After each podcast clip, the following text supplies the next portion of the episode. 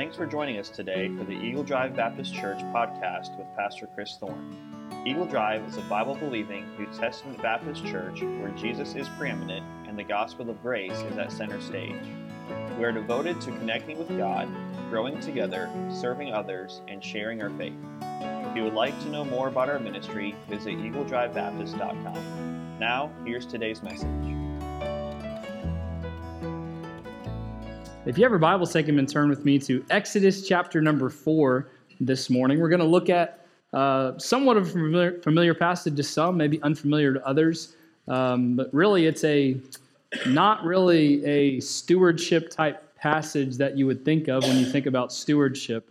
Uh, but as I was studying God's Word this week, I, I saw some a very important principle within the pages here that is very appropriate for this series, very appropriate for this, this message this morning. And I hope and pray that the Lord will bless it uh, today. So last week we were in Genesis, today we're in Exodus. So I was thinking about it as I was sitting down there. What I should do is just go through every book of the Bible. So we'll be here for the next 64 weeks in this series, and then we'll finally finish. No, I'm not going to do that. Um, but uh, the next three or four weeks, we are going to finish this up. But uh, if you have your Bibles, take them and turn with me. Exodus 4. Go ahead and stand if you could uh, in honor of God's Word. We're going to read the first few verses together. So follow along as I read this morning. Exodus chapter number 4. The Bible says, And Moses answered and said, Behold, they will not believe me. So I'm going to I'm going to set the stage here in just a minute of what has just happened and what he's talking about nor hearken unto my voice, for they will say, The Lord hath not appeared unto thee. And the Lord said unto him, What is that in thine hand? And he said, A rod. And he said, Cast it on the ground. And he cast it on the ground, and it became a serpent. And Moses fled from before it. And the Lord said unto Moses, Put forth thine hand and take it by the tail. And he put forth his hand and caught it, and it became a rod in his hand, that they may believe that the Lord God of their fathers, the God of Abraham, the God of Isaac, the God of Jacob, hath appeared unto thee. Let me pray. Heavenly Father, we love you. We thank you for this day. And Lord, I pray that you would be with us this morning as we continue this series on stewardship, understanding that you've entrusted us with, first and foremost, the gift of life. And we are mm-hmm. merely stewards of all that you've given us. We are managers of your resources. God, I pray that you'd help us to have a true biblical perspective of what stewardship looks like. And as we talked about last week, understand that we are not the owner. That's all you. We are merely the steward, the manager that you have entrusted us with to watch out your resources and to further your resources for your kingdom, for your glory. Heavenly Father, we love you. In Christ's name I pray. Amen. Thank you so much. You may be seated. You know, I think sometimes with anything, uh, I think sometimes we need a little push.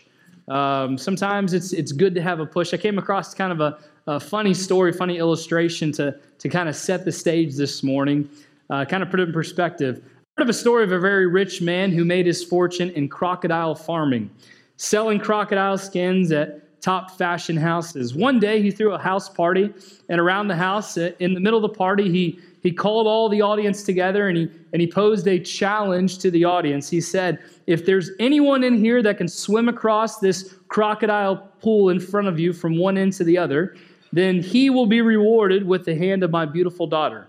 Now, there was a big buzz in the audience as each of them was eyeing to see who would be the courageous person, individual that would jump into that pool with all the crocodiles. And all of a sudden, out of nowhere, there was a big splash. And suddenly the audience roared in thunderous applause as one young man swam across, crisscrossing his way at times and at times wrestling with the crocodiles. Finally, he miraculously reached the other end of the pool without any injuries or scratches.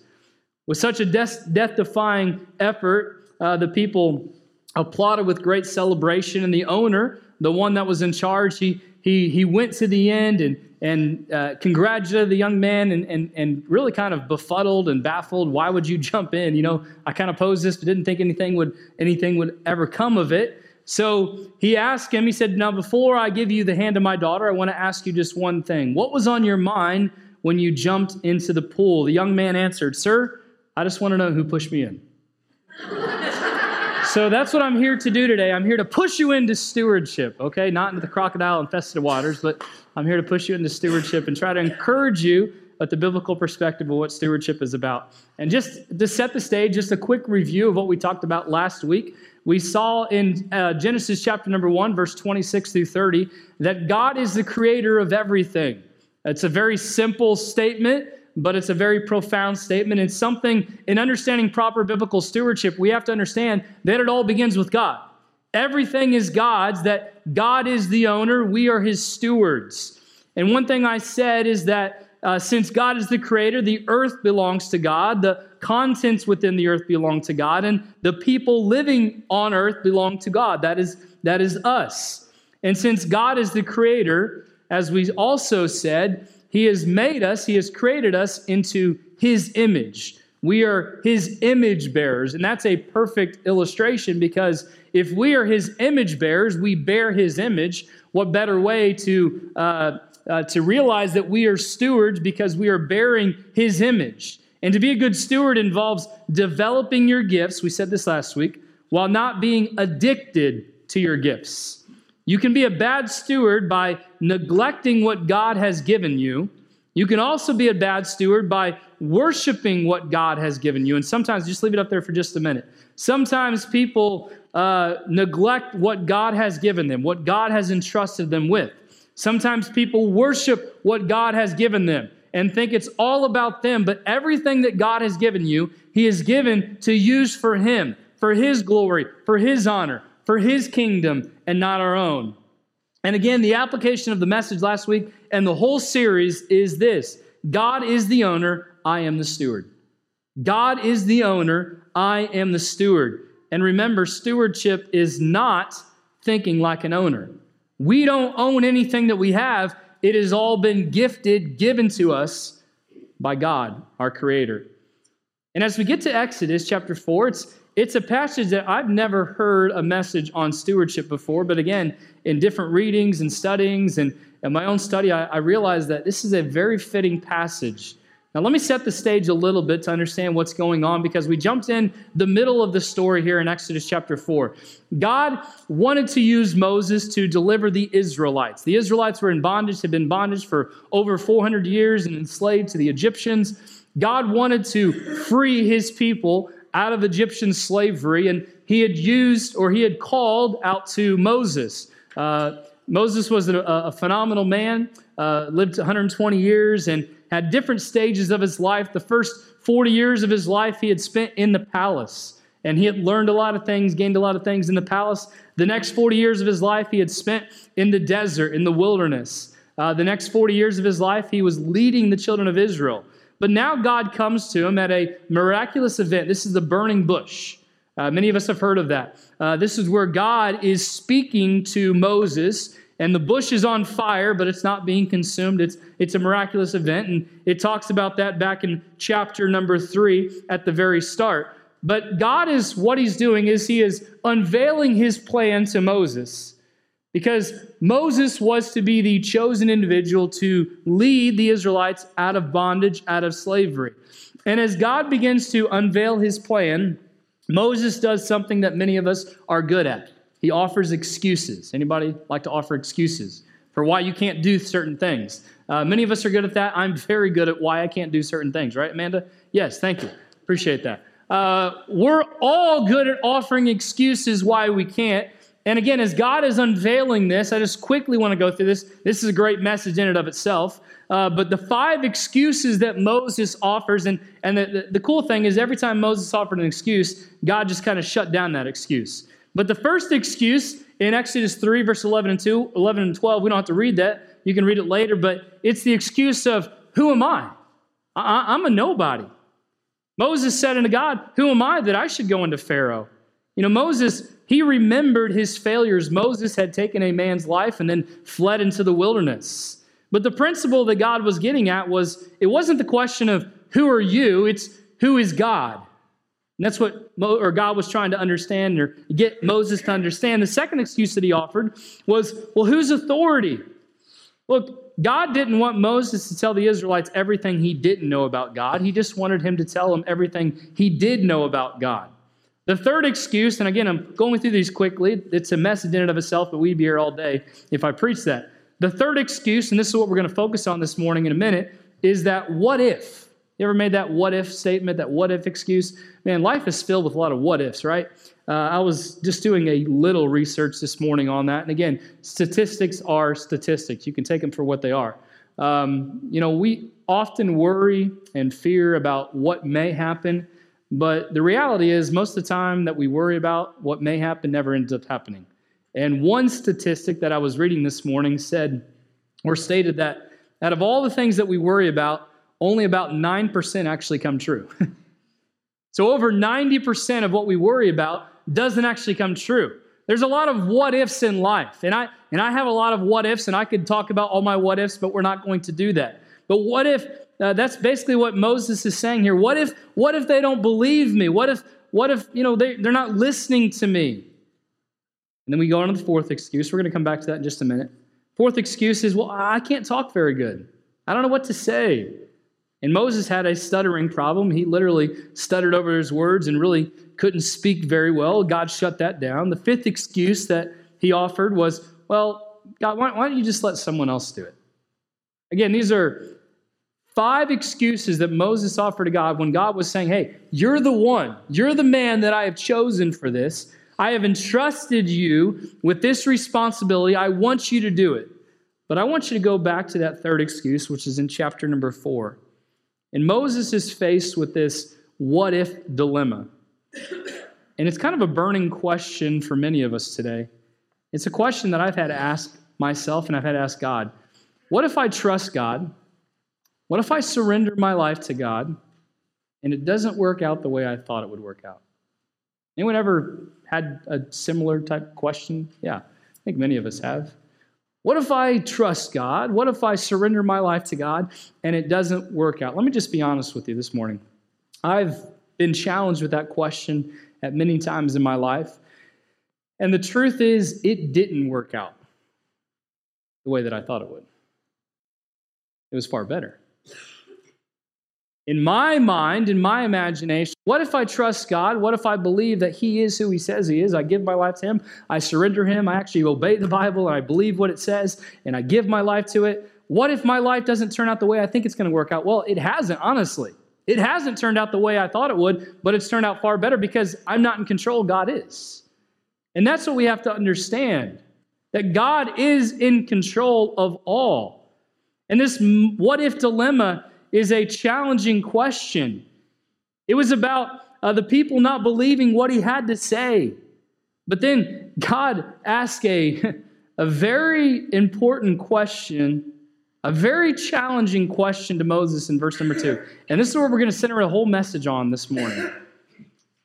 Let me read verse one again, then we'll read verse two. And Moses answered and said, Behold, they will not believe me. Basically, hey, what if they don't believe me? Or hearken to my voice, for they will say, The Lord hath not appeared unto thee. Hey, you're just, you're fooling us. God hasn't said anything to you. They're not going to listen. Now, look at verse number two. And the Lord said unto him, What is that in thine hand? Now, this is very important. Very important. What is that in thine hand? Now, this is a very important question in life. God is about to do a miraculous thing in Moses' life. And we have to understand that when God does miracles, he never does it for his benefit.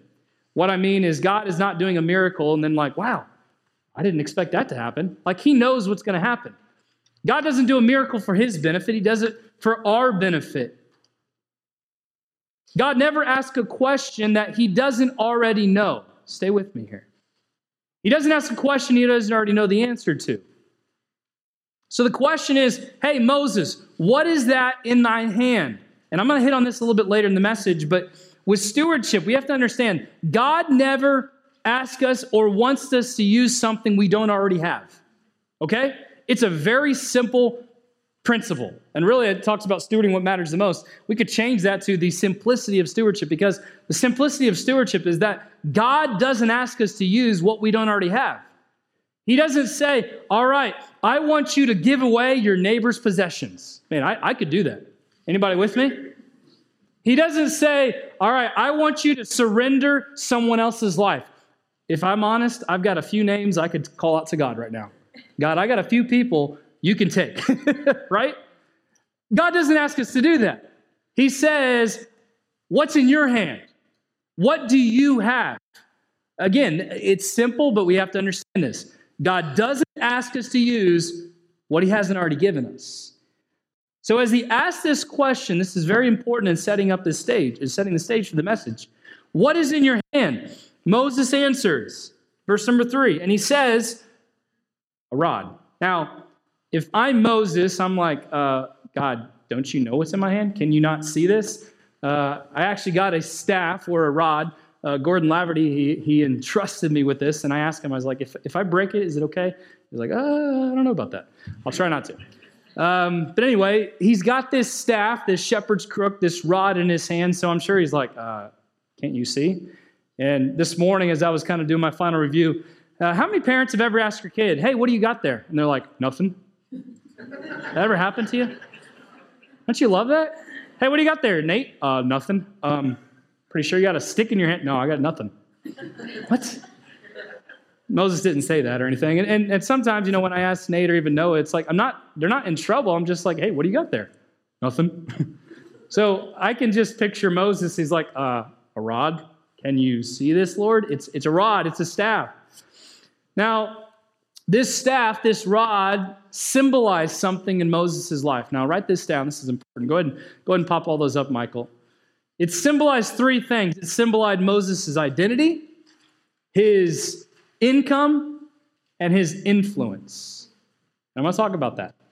This staff, you can just leave it up there, it, it symbolized Moses' identity, his income, and his influence. Now, when someone in that day, especially, was walking around with a staff, a rod, a shepherd's crook, whatever you want to call it, what would you think their occupation would be? Anybody? A shepherd. Yes, exactly. Uh, someone's not going to just be walking around like, hey, what do you do? Oh, uh, I'm a police officer. Like, what? Or I'm a golfer. I'm what? Like, no. You would understand that if you have a shepherd stick, it's a you're a shepherd. That's your job. That's your identity. You know, if again, this is totally off the subject. You know, uh, thinking about you know pastors. You know, pastors walking around like, what do you do? Well, pastor typically has to have a golf club in his hand. Then you'd understand that. Oh, that's a pastor, right? he's obviously a man of God because he has a golf club. No, that's, that's not it. Anyway, again, I'm going so far off subject here today. It's okay. We'll come back to it. Uh, this identifies him. This is his identity. This is who he is. Again, this also symbolized his income because his wealth was tied to his job, right? Uh, herding sheep and shepherding after the sheep tied to his job. Uh, this stick was typically some six feet long and was used in a variety of ways by the shepherd. It was used to guide, to lead, to protect the sheep. It was used to support the shepherd as he helped climb up the steep mountain paths and, and down the steep mountain paths. It was used to defend the flock and, and shepherd against the attack of wild animals. So that's what I'm going to use it today. If anyone's going to you know, fall asleep today, I'm going to use it to defend myself and wake you up this morning, okay? Hopefully, it, no, I'm not going to do that. Uh, but it was used uh, for all those things. But Moses depended on this rod every day that he lived. And I'm saying all this because it's very important. This was Moses. This was a very important part of Moses. Now, an interesting thing about Moses as he was a shepherd, you know, the sheep didn't even belong to him, they belonged to his father in law. And in some ways, the only thing that he possessed was this rod. This was his possession. And here's what I want you to get God knew what Moses had in his hand. He wasn't asking because he didn't know, he couldn't see. He wasn't asking because God was blind and uh, are you hiding something from me? No, God knew. God wasn't asking for information, he was asking for instruction. Now, stay with me here. You see, in Moses' life, the very thing he held on to, listen to this, the very thing he held on to was the thing that was holding on to him. Let me say that again. The very thing that he held on to was the very thing that was holding on to him. And sometimes in our lives, what God wants us to do is give him what we're holding on to. Because in giving what we're holding on to, we find and we discover that there is greater blessings awaiting for us. And what God tells us to do next is extremely important. Verse number three. And he said, Cast it on the ground. You know what that means? Throw it on the ground. Cast it on the ground. Now, when Moses cast it on the ground, what happened? It turned into a serpent, it turned into a snake. Now, now if this turns into a serpent, then Gordon got the right stick. All right, it didn't turn into a serpent. All right. Obviously, I'm not Moses. Uh, I was just I was curious about that. But anyway, he said, he said, cast it on the ground. And when Moses cast it on the ground, it I'm just gonna lay it here because I really don't want to break it. When he cast it on the ground, it turned into a serpent. And let's continue reading because it's it's it's interesting. And Moses, what do you do? Into verse 3. Fled. Anybody like snakes? All right, we got a couple weird people. All right, very good. I, I figured, David. That's okay. Yeah, that's all right. Uh, most people don't like snakes. And if you saw a snake, especially if you have a staff in your hand or something in your hand, you throw it on the ground, turns into a snake, you'd be like, oh, cool. No, like you'd be like out of there, right? You'd be running away. That's exactly what Moses was doing. Now, we don't know exactly what kind of snake it was. Uh, I did some study on this, and again, it's, it's speculative, um, but some people think it might have been a cobra. And the reason it might have been a cobra was because the Egyptians revered and worshiped cobras. So it was a way to, if, if it was, it was a way to uh, identify that God was in control and not some cobra, not some snake. But anyway, as he throws it on the ground, it, it turns into a snake. And then verse number four, excuse me, excuse me. It says, And the Lord said unto Moses, Put forth thine hand and take it by the head, right? No, take it by the tail now, I don't like snakes. I don't know a lot about snakes, but I know you don't take a snake by the tail. Why? Because they whip around, right? And they bite you. Has anyone grabbed a snake by the tail and like try to pick them up? We got a few people. Has it bit you? All right, very good. Didn't do a Moses thing there, right? Sorry. Maybe next time. But don't do it, please. uh, typically, when you grab a snake by the tail, it's going to snap around, right? It's possibly going to bite you. So, again, God is asking a lot of Moses already. He's asking him first to, to throw his staff down, throw his rod down, and then, and then when he throws it down, turns into a snake and says, All right, now pick it up. And don't just pick it up, pick it up by the tail. and he put forth his hand, and I'm sure he was very cautious, very nervous. I would be. And caught it, and what happened? It became a rod again. It became a staff. Amazing thing just took place. Verse 5 the reason God did this because he says that they may believe that the Lord God of their fathers, excuse me, the God of Abraham, the God of Isaac, the God of Jacob, hath appeared unto thee. Now, there's a very important principle that I want to unlock today. Here's what God was trying to do. Here's what God was trying to do with Moses when he asked him to cast down, lay down, throw down your rod. He is calling Moses to relinquish control. This is important. He is calling Moses to relinquish control.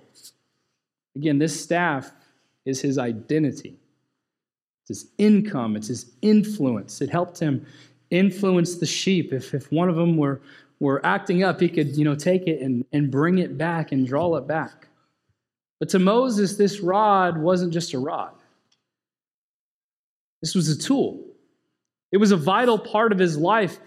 It didn't necessarily represent life, did it? This is a dead stick, right? It's a dead stick. It's a dead, dry stick. But what happened? What happened when Moses relinquished control of the dead, dry stick? Came alive. Came alive. That's pretty cool, isn't it? What happens, and we're going to unlock that, but what happens when you relinquish control of the dead dry stick in your life and give it over to God? I'm not saying he's going to turn it into a snake, but he makes it alive.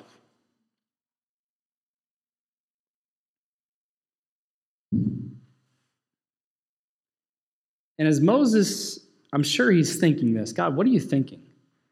What are you trying to do? You're trying to get me to, to grab this, this snake that's on the ground? There's no way I'm going to do it. But it's a powerful principle. You see, God has entrusted us with resources that He asked us to watch over. Remember, everything belongs to Him. He asks us to do things that don't make sense. Does this make sense to anyone? Throw a stick on the ground, turns into a snake, pick it up by the tail. Does that make sense? No, it doesn't make sense. And honestly, a lot of what God asks us to do doesn't make sense, but that's where trust comes in, right? That's where faith comes in. Saying, you know what, God, I don't understand, but I'm going to relinquish control to you. I am going to give up what I think are my resources, my identity, my influence, give it to you, and allow you to do something spectacular with it.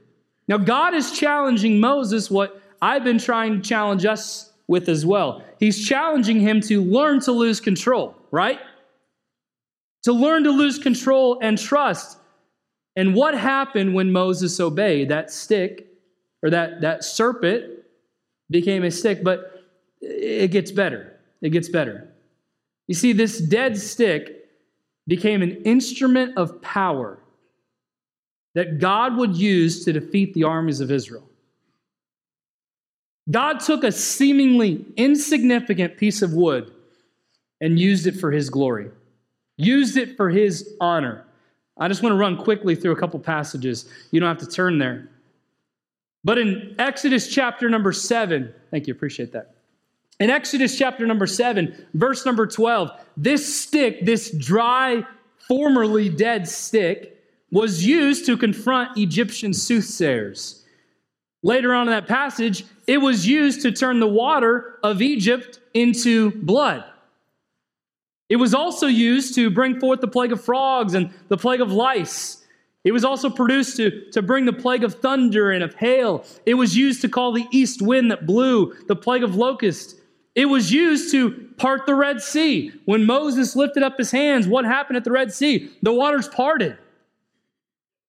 Now, if you're not excited about this, I'm sorry, but it, it excites me because this formerly dead stick now has the power of God resting in it. You understand what I'm saying? Because Moses learned that, you know what?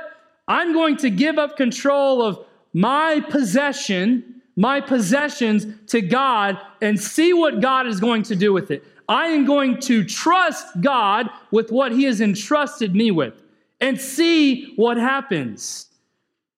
This was also used to bring water from a rock in the desert. It was used to bring victory over the Amalekites. Now turn quickly, Exodus chapter 17. I just have to show you this quickly. Exodus chapter 17. This is pretty amazing because formerly this was Moses' rod, Moses' staff. But in Exodus chapter 17, verse number 9, and Moses said unto Joshua, Choose out men and go out, fight with uh, Amalek. Uh, tomorrow I will stand on the top of the hill with, what's it say? The next four words the rod of God.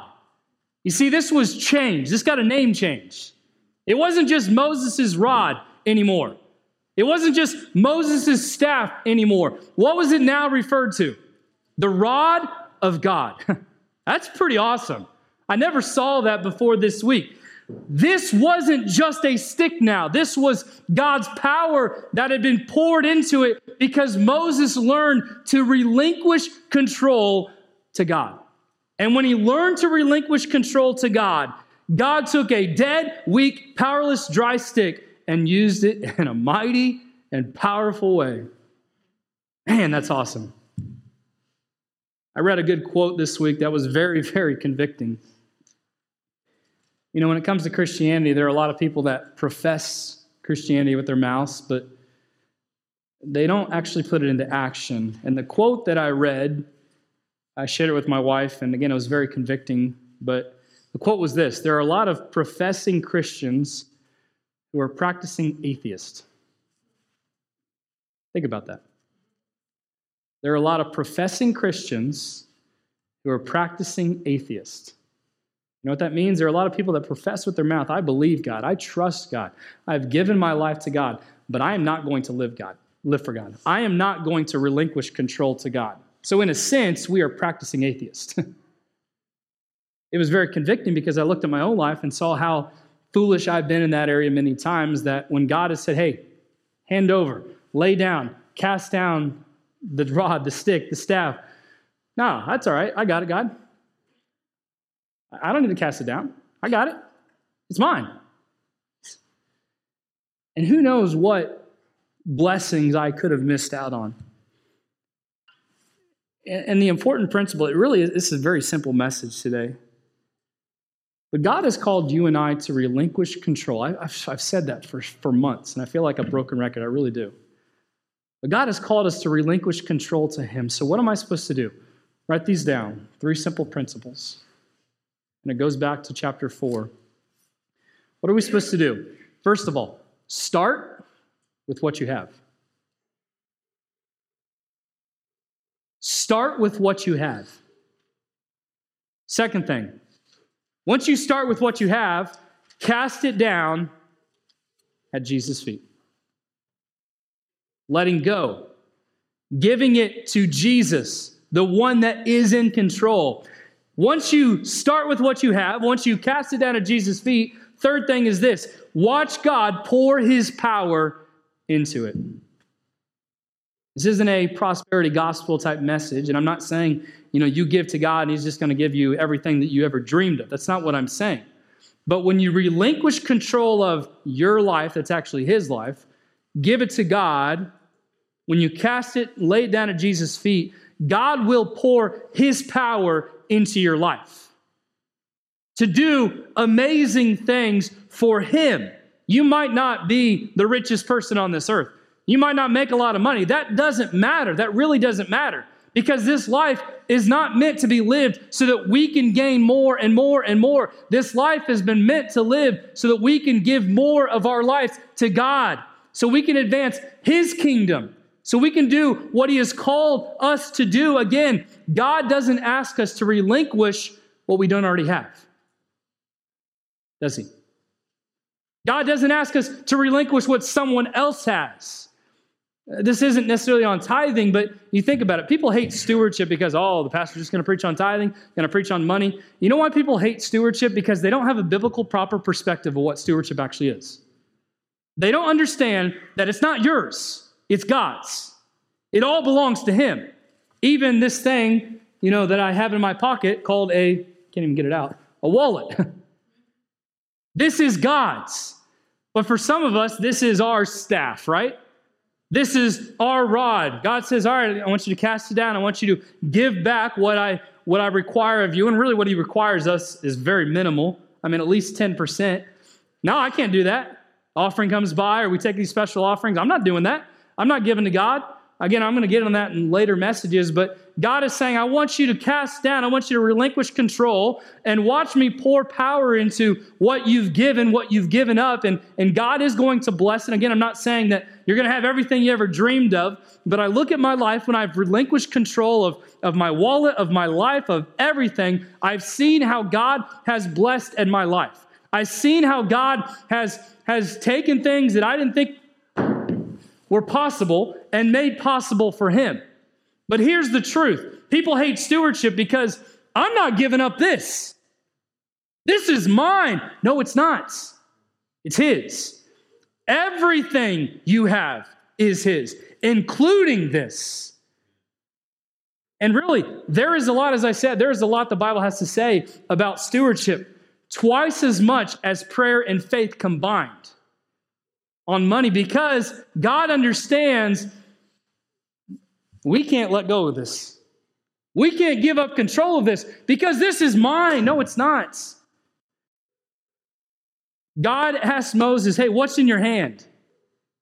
Again, God uses what we have and nothing more. Well, I, I can't, I can't tithe to God. Or okay, I, I'm going to give to God. You know, we're taking these impact offerings, so I'm going to give $50,000. Man, that'd be awesome. But if you don't have $50,000, how can you give it? Can you? No, you can't. God doesn't ask you to do what you don't have, what you can't have, what you don't, what you, what you don't give. He asks you to, to give what you already have. And here's the, here's the truth. And it's been used in many messages before. But get this down. God is not looking for ability. God is looking for availability. God is not looking for ability, rather, availability. God just wants a willingness to serve and give what He has already given us. That is it. So, what are you holding on to that you cannot give up? What is in your hand, church? For Moses, it was the staff. For Moses, it was the rod. God says, relinquish it, cast it down. And this same question has been asked to every one of us if you're a child of God. If you have asked God to ask or forgive you of your sins, come to your heart and save you, He has, in a sense, asked the question hey, what are you holding on to? What do you think is so precious that you cannot give up? Maybe it's your money or your finances. Maybe it's, think of my own situation eight years ago. Maybe it's a child. Maybe it's a marriage. Maybe it's relationship. What is in your hand that you think is so important that you can't give over to God?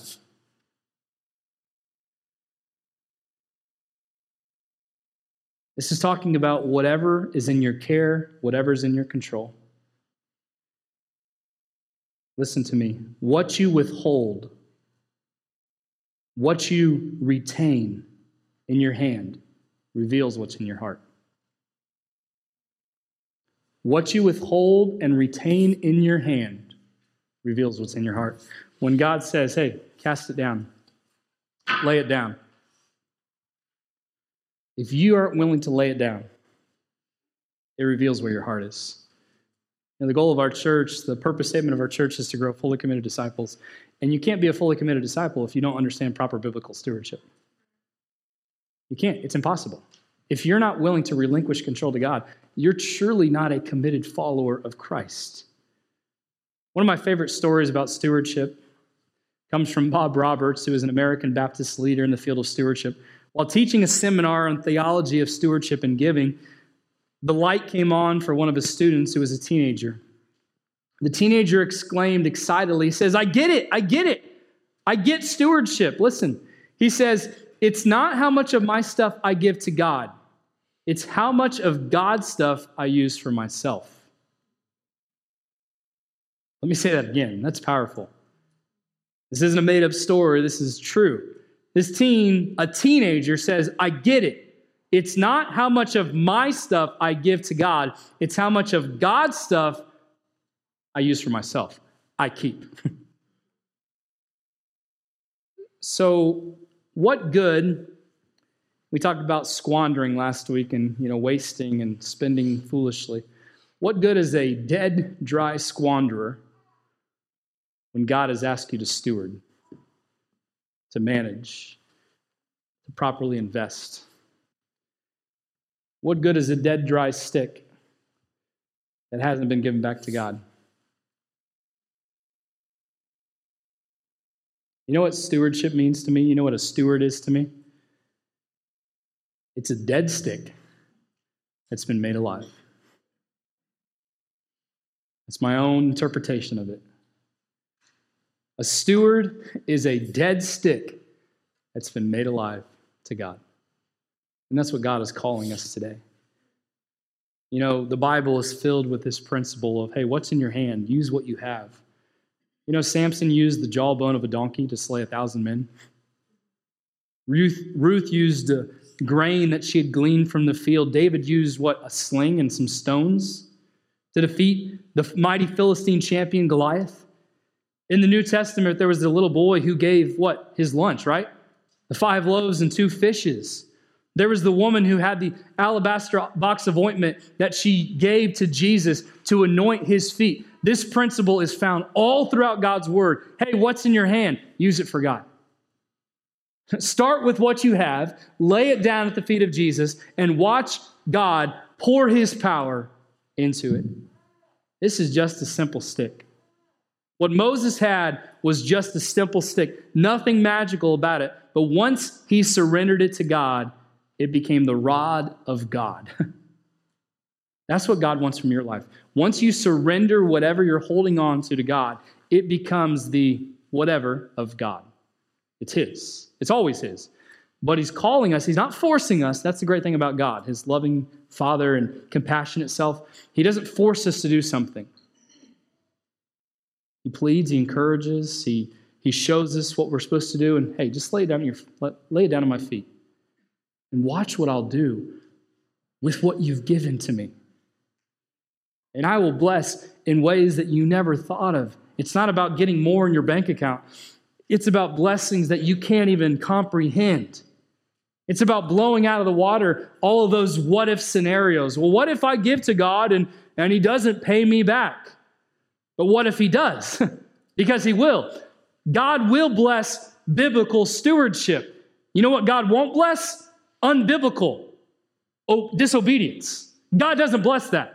And there, and uh, again, trying not to be that you know harsh pastor, but there are a lot of people in here that are unbiblical, disobedient. Do you like it when your kids disobey you? Nope. So do you think God likes it when you disobey Him? No. God has entrusted you. You know, I've been begging, pleading, challenging give to the impact offerings. And it's more than just the mission trip, it's so much more that we're trying to do the rest of the year. And some people are like, I'm not doing that. That's stupid. I, ain't giving my money, it's not yours. I shouldn't have to beg you to give more to God. You should just willingly say, Hey, Pastor, what do you need? What does the church need? What does God need? Here it is. You know, biblical stewardship, and I, I, I didn't hit this principle last week. But biblical stewardship goes all in, it doesn't hold back. When God says, hey, lay it down, nope, psych. Lay it down. It's not in my hand anymore, is it? All right, God, do what you want. All right, God, I'm going to lay my children down. I'm going to lay my family down. I'm going to lay my whatever down. Do what you have, do what you would do. I'm relinquishing control.